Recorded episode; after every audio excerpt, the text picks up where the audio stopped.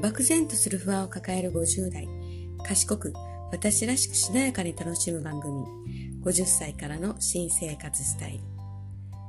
はい、吉永琴音です。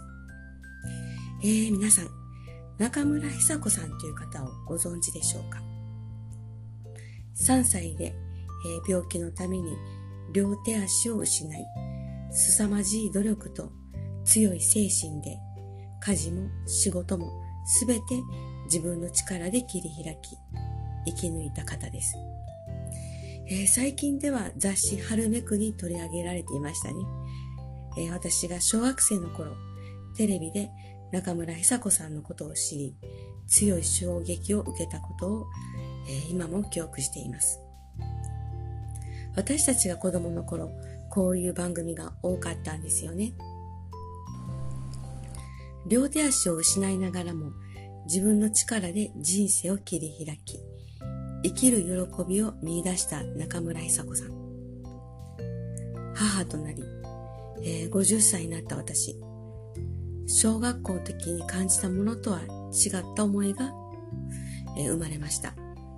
この凄まじい人生を介して生きることや母親であることについて、えー、皆さんの人生にお役に立てたらと思いご紹介させていただきます。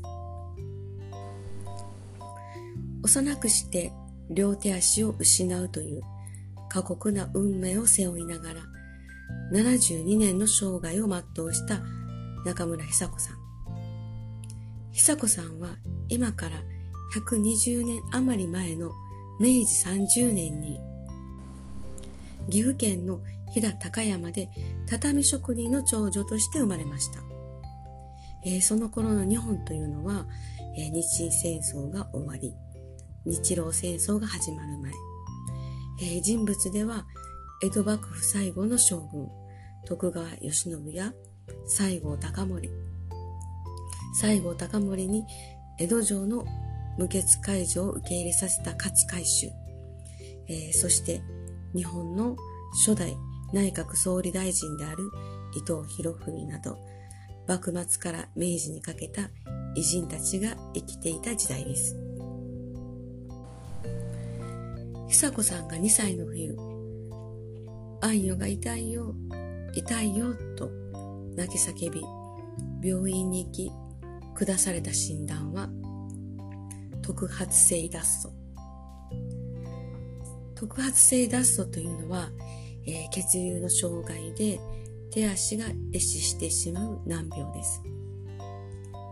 医師は、えー、切断手術をしなければならない。しかし、生命は保証できないと宣告しました。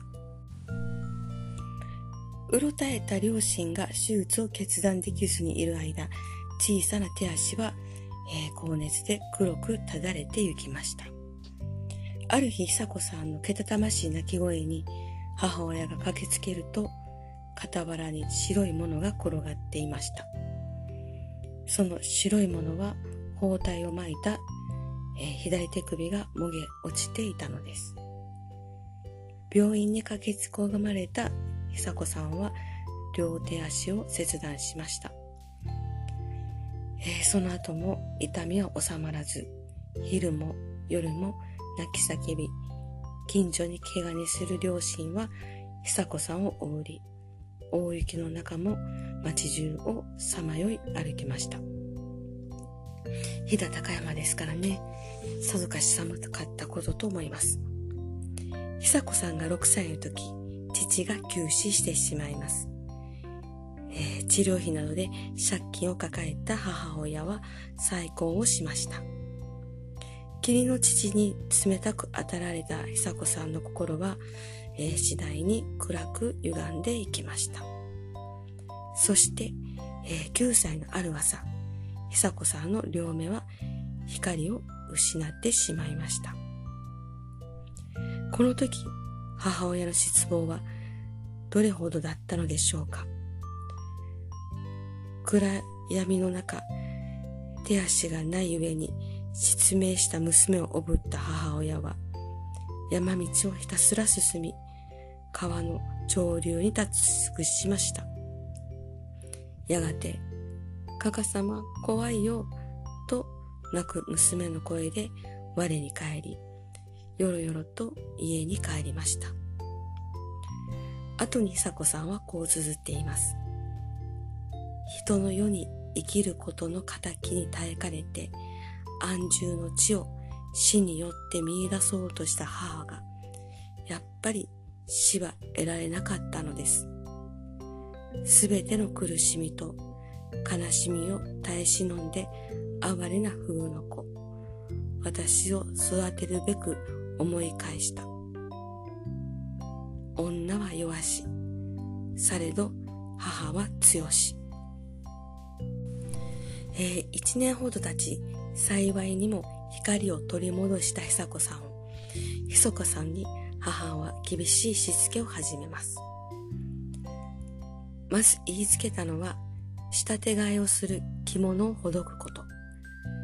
できませんと根を上げる娘に母親は容赦なく言い放ちました。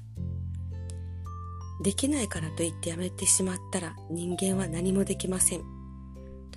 やらねばならんという一心になったらやれるものです。できないのは横着だからです。冷たいまでに厳しい母親を、これが本当の親なのかと恨みながら、久子さんは何日もかけて、とうとう口でハサミを使うことを覚えました。これは大きな歓喜であり、発見でした。と、久子さんは晩年に回想しています。刺繍も編み物も、お部屋の掃除も、暖炉に火を焚くことも、洗濯も包丁を使うことも、みんな母から厳しゅう言われ、覚えたものばかりでございます。もちろん、一朝一夕にできることはなく、一つ一つ覚えるのに血の滲むような努力がありました。ある時、久子さんが口で縫った人形の着物を近所のお友達にあげると、その子の母は、こんな汚いものと川に捨ててしまいました。口で縫い、口で糸をしごいて仕上げた着物は、唾だらけになっていたのです。久子さんは唾だらけにしてはいけない、濡らさぬように、というのは悲壮なまでの念願でした。濡れない裁縫ができるまでには、13年間の長い年月がかかりました。編み物は手芸の中でも特に好きでした。刃が丈夫で、熱心に編んだ時は、1ポンドの波太毛糸は2日間で難なく編みました。と自ら記されています。